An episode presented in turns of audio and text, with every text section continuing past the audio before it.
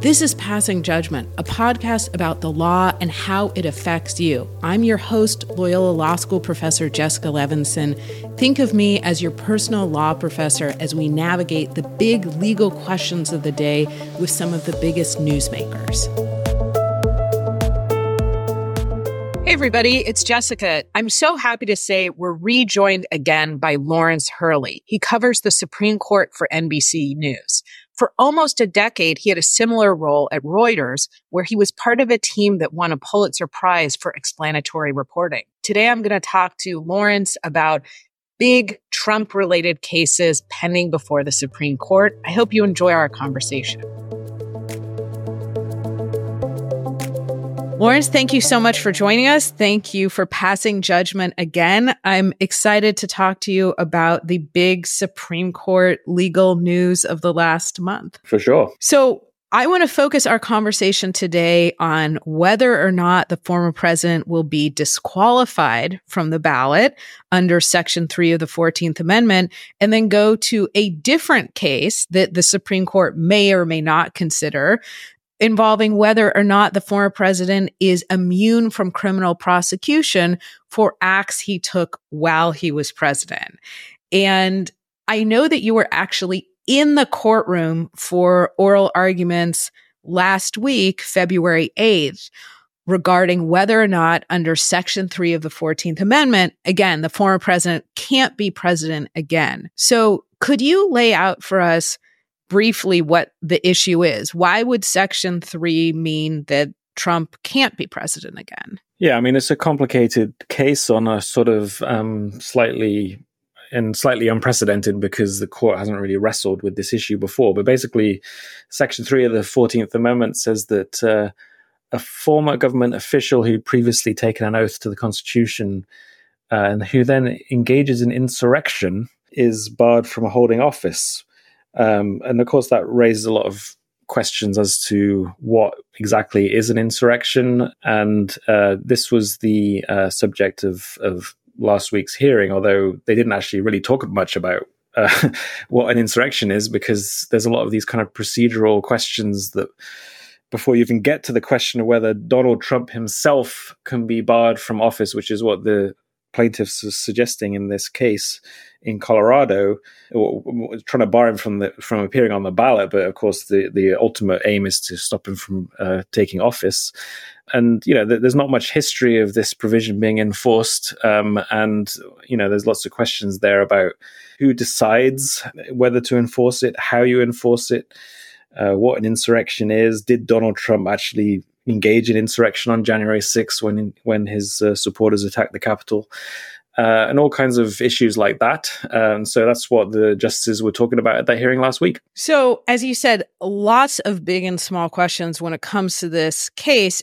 As I view it, there's kind of three steps for disqualification under Section 3, which you just outlined. Step one is you have to be a certain type of former official. Step two is you have to engaged in insurrection. And then step three is you have to be trying to be another type of official again.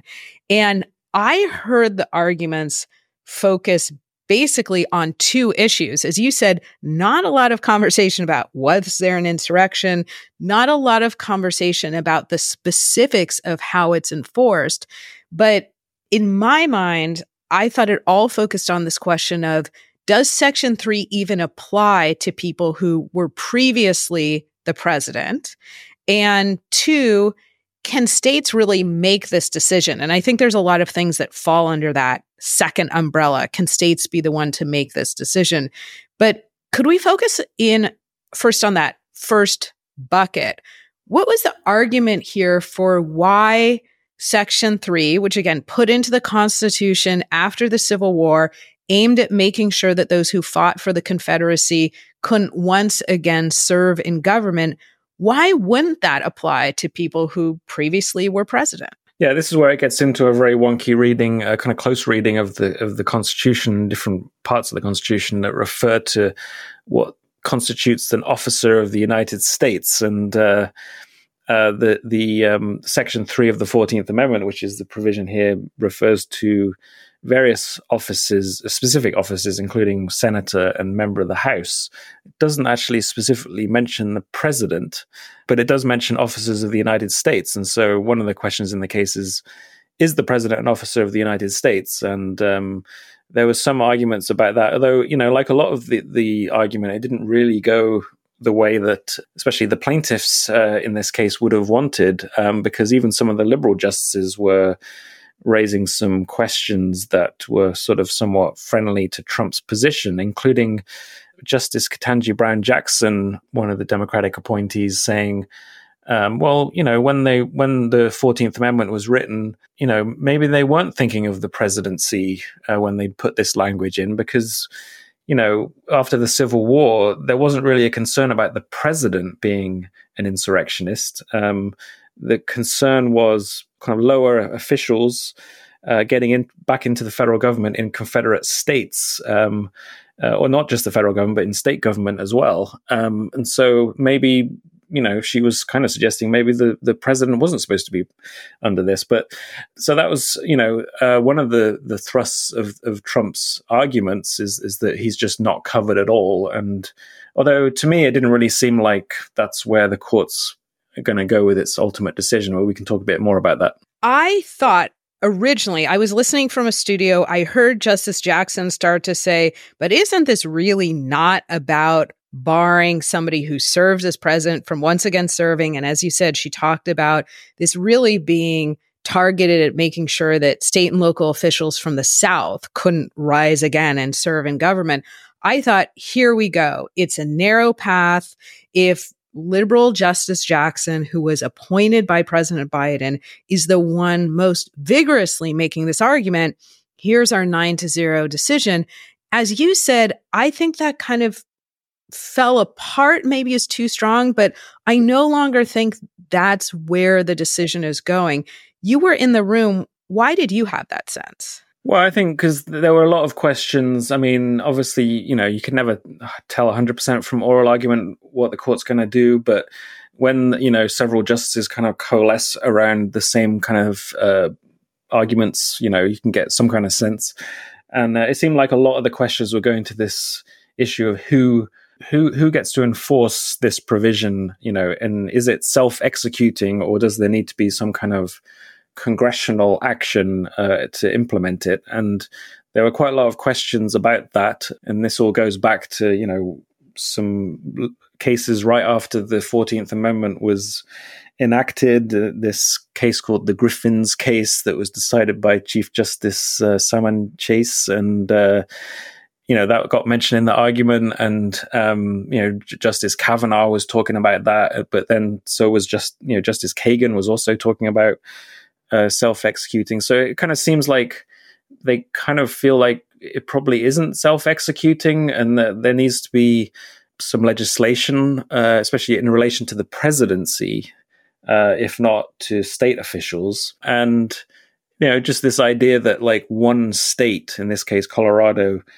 could uh, get the ball rolling and basically say this person can't run for president and then you know what happens then like to, uh, with other states uh, do they defer to the fact finding that the colorado court did or do they all have to do their own kind of court proceedings and then kind of decide whether or not there was an insurrection it just kind of uh, seemed to the, the vibe in the room was that that's a recipe for chaos i also heard them have extreme anxiety about allowing one state to make this decision. And I think you laid out the reasons why.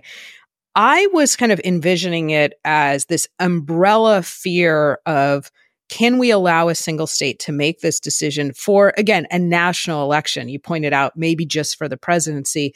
And then within that fear, I saw them honing in on that specific issue that you mentioned, whether or not Section 3 of the 14th Amendment is self executing, by which we mean can states act or do you first need Congress to act by legislation to basically, in my view, give guidance to the courts and say, or give guidance to states and say, here's when you can act and here's how you can act.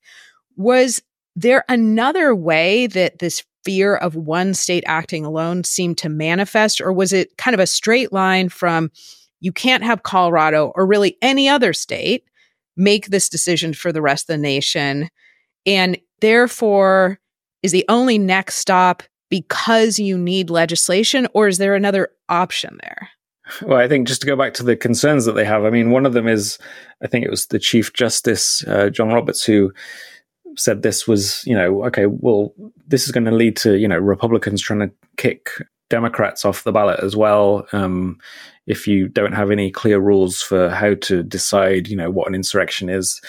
Uh, there was already um, at least one Republican who suggested that uh, Biden be kicked off the ballot because of his handling of the southern border situation and claiming that that kind of is he's basically aiding and abetting a, a foreign invasion, and so that counts as uh, would some kind somehow counts as insurrection. So, um, you know, and you could see how this would kind of open the door to to that type of thing, and this idea that like. Um, just because it's Donald Trump, you know, you need to look not just at Donald Trump, but how it, how this plays out when the person involved isn't Donald Trump, uh, which is what something the court has to consider. But yeah, I mean, I think uh, the, this idea that there needs to be congressional action did seem to me to be the the main easy way out, as it were, if they're trying to avoid getting into this question of you know the actual merits of whether Donald Trump actually did engage in insurrection uh, and whether he should be kicked off the ballot. It's it's kind of like you know if Congress wants to do something, they can do something. That's kind of one of the favorite things the Supreme Court likes to say. Right. Not it's not us. It's actually a different branch that first needs to act, and then you can come back to us. I also thought there was an interesting question about timing, kind of going the other way. So in the sense that the first question, I think, under this fear of you can't have one state act is do you need congressional legislation authorizing states to act or providing them guidance about when they can act? But then there was this other conversation I hope you can tease out for us a little bit about whether or not Colorado jumped the gun, not because there isn't currently legislation to give them guidance, but because Section 3 of the 14th Amendment says Congress can vote by two thirds of both houses to remove the disability. And meaning to say, even if you were disqualified, now you no longer are. Was that for you a key part of the arguments? Yeah, I think um, I think what you're getting at is this idea that the 14th Amendment refers to, you know, hold, holding office or taking office or whatever, as opposed to running for office. Um, and so there's a question as to whether, you know, where the rubber hits the road is not here when, you know, you're in the primary or whatever, but after the election.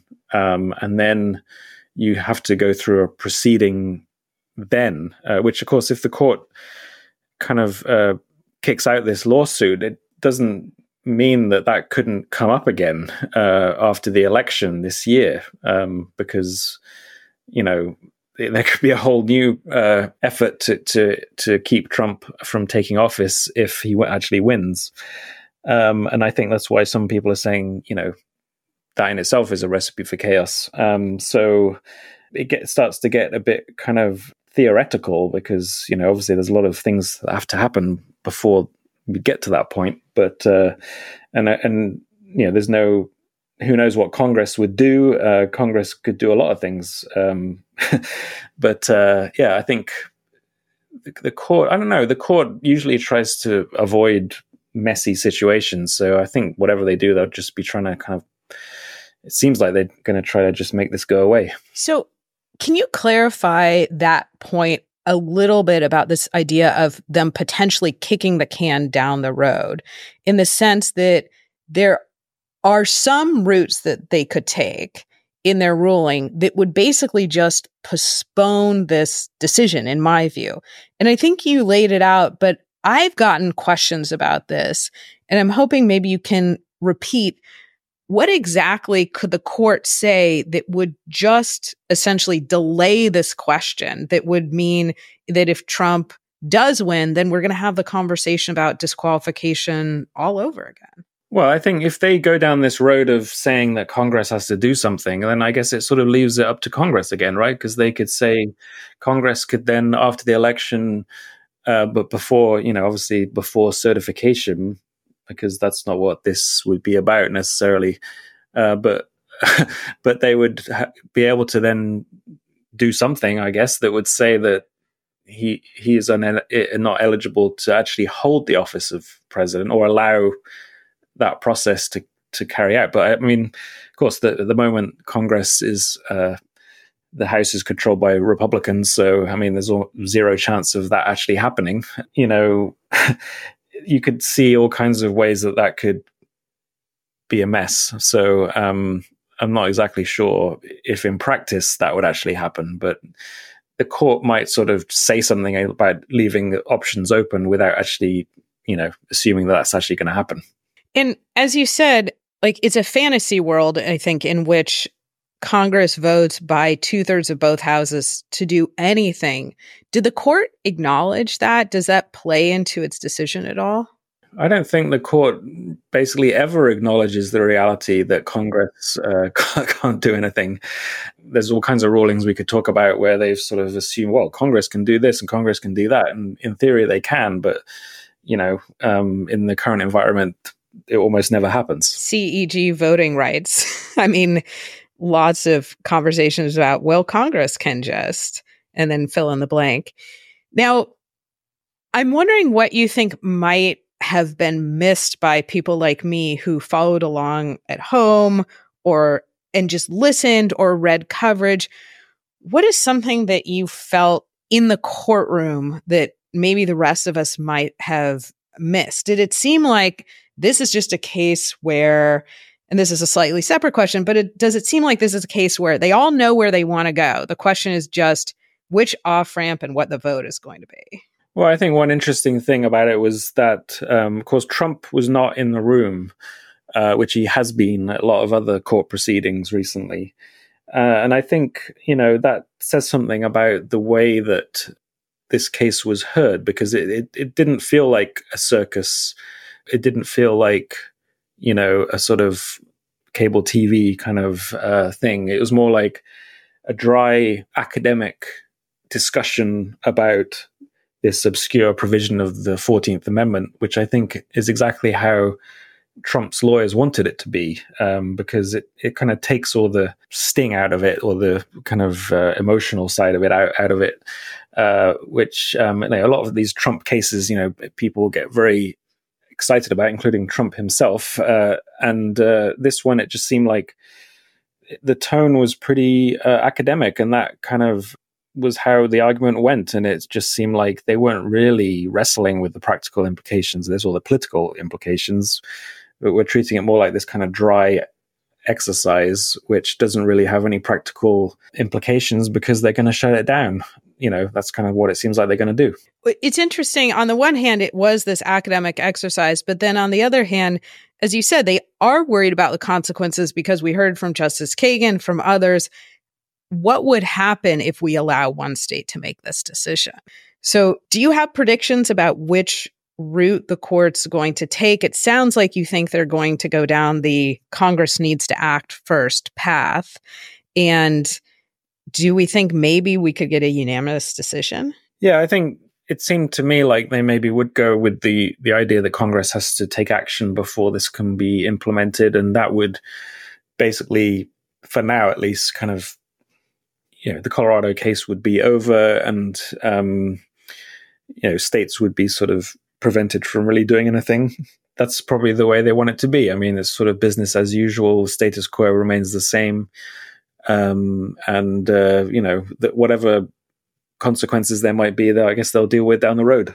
Well, and I think that probably brings us to the next big topic that I wanted to talk to you about, Lawrence, which is some a case that's not yet pending before the court. This is just a case where Donald Trump has asked the court to get involved. And we're talking about this question as to whether or not a former president has immunity from criminal prosecution based on actions he took while in office. And of course, we're talking about whether or not the federal election interference case in the District of Columbia can proceed against him.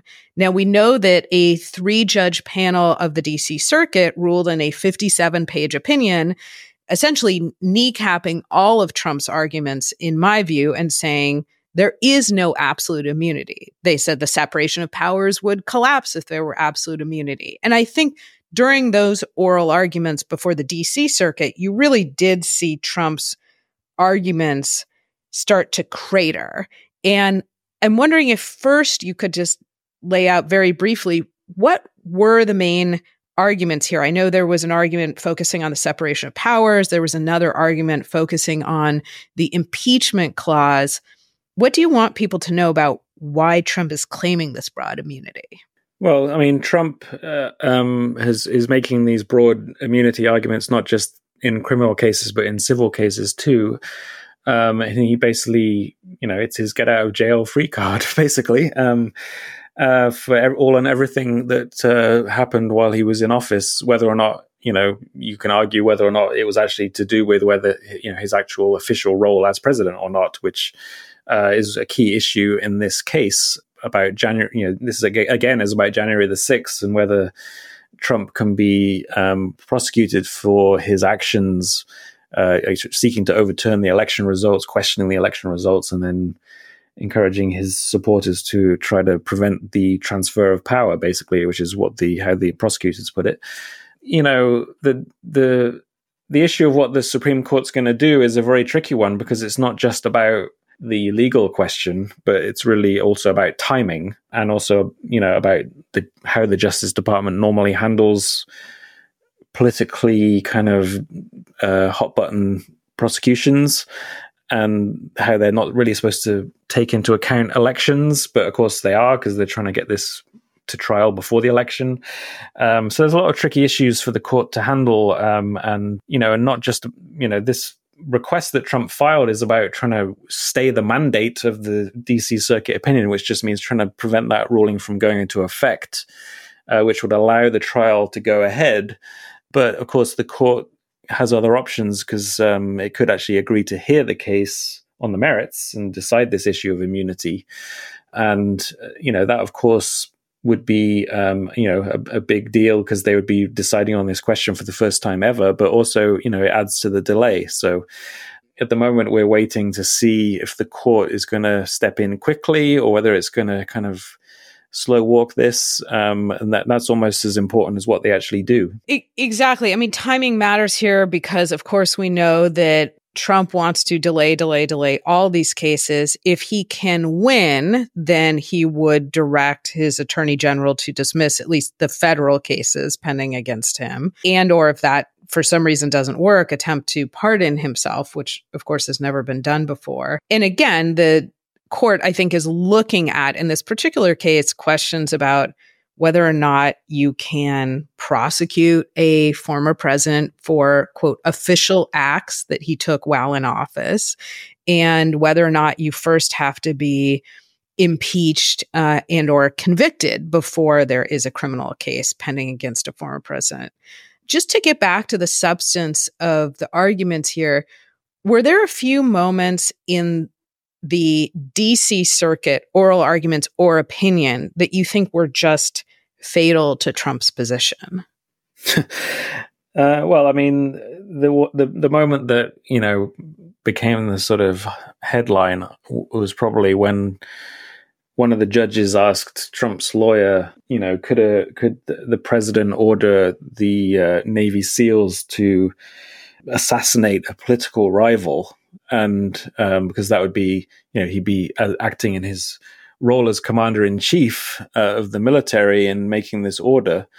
You know, Trump's lawyer basically said that would be okay. So um, I think you know there's lots of kind of nightmare scenarios that you can draw out if you say, can you, you know, if Trump could do what he did um, on January 6th uh, and not face criminal liability for it can you know you can think of all kinds of other things that presidents could do that uh, are kind of questionably within the bounds of their actual jobs titles um, uh, that could also evade uh, prosecution. I, I think one of the interesting things is also this this debate about official acts because there's obviously not much precedent on any, of this stuff, but that there is this Supreme Court ruling in the civil context that sort of talked about a president being not being liable uh, for actions taken place as president that were in the kind of outer bounds of his official duties. Uh, but that's sort of as as much as we have on that. And and the, the DC Circuit didn't, didn't really decide that issue in this criminal case because they basically s- assumed for the purposes of that decision that it was an official act and said that it wasn't protected. Um, but that's sort of in you know, there's there's also this other DC Circuit ruling in the civil context in which Trump got sued over January 6 uh, actions, and the court there said the the case could go ahead as well, but on different grounds, where they said that it wasn't an official act to try and uh, overturn the election results. Uh, instead, that was Trump acting in his role as a candidate for office and has nothing to do with um, his official acts. So, and then, interestingly, you know, Trump is also appealing that case to the Supreme Court. And so the court's going to be wrestling with these kind of official acts questions, uh, both in the civil and criminal context in the next few weeks. So that's going to be interesting to see. Well, as you said, the DC Circuit essentially accepted, for the sake of argument, let's say that Trump, in his efforts to overturn the election, the specific allegations in this criminal complaint, let's say they were official acts. Here are the reasons why you don't still have criminal immunity, absolute immunity from criminal prosecution. And they did kind of contrast that case you're talking about Nixon versus Fitzgerald, where the court said, you know, when when it comes to civil suits on official acts, presidents have absolute immunity. But I think they did highlight why civil suits and criminal suits are not similarly situated. And I think you were exactly right to highlight that we might still have this question of did Trump engage in official acts or not? And of course, that's pending, as you highlighted, in a, in a separate case. Now, maybe to end where we began, the Supreme Court, you think, will consider this case. And what does that mean for the timeline of the trial pending against Trump? Well, it sort of depends what the court does. Um, if they deny Trump's emergency application, then you know the case goes back to the district court and the trial can move forward. If they grant it and just say nothing else, um, sort of indefinite delay is imposed, and we don't know how long that would last. Uh, presumably, so Trump can further litigate this issue on immunity not just at the Supreme Court, but also in the appeals court, because he said he wants to ask for a rehearing. So that could, you know, drag on for quite a long time. Uh, and then the other option is the court could actually sort of not really decide whether it's granting Trump's request uh, necessarily, but just say that we're going to hear this case on the merits. And in other words, they'll construe the emergency application as a petition for cert in the uh, terminology of the court and uh, agree to hear the case on the merits, which means hearing oral arguments and, you know, issuing a, a ruling, kind of like they're doing in the 14th Amendment case. And, uh, you know, that could, depending on how they write the order that sets out the briefing schedule and so on, uh, that could also happen quickly or soon enough that the trial could still happen before the election. In his filing, Jack Smith, the special counsel, he, you know, he obviously told the court not to grant Trump's request, but his sort of backup argument is that yes, you should grant the case, uh, take it up, like I just described, uh, and maybe hear oral arguments as soon as March, um, i.e., next month, and then issue a ruling after that. So that could, you know, I mean, who knows? the court can do whatever it wants. Uh, they could um, decide it within a few weeks, or they could decide it within a few months. Um, and you know, all of that has a big impact on when the trial, if if it takes place at all, is going to happen. Lots of different forks in the road. Lawrence, thank you for breaking all of this down for us. Thanks for talking about the two, I think, biggest issues kind of pending and absolutely pending before the court when it comes to the former president.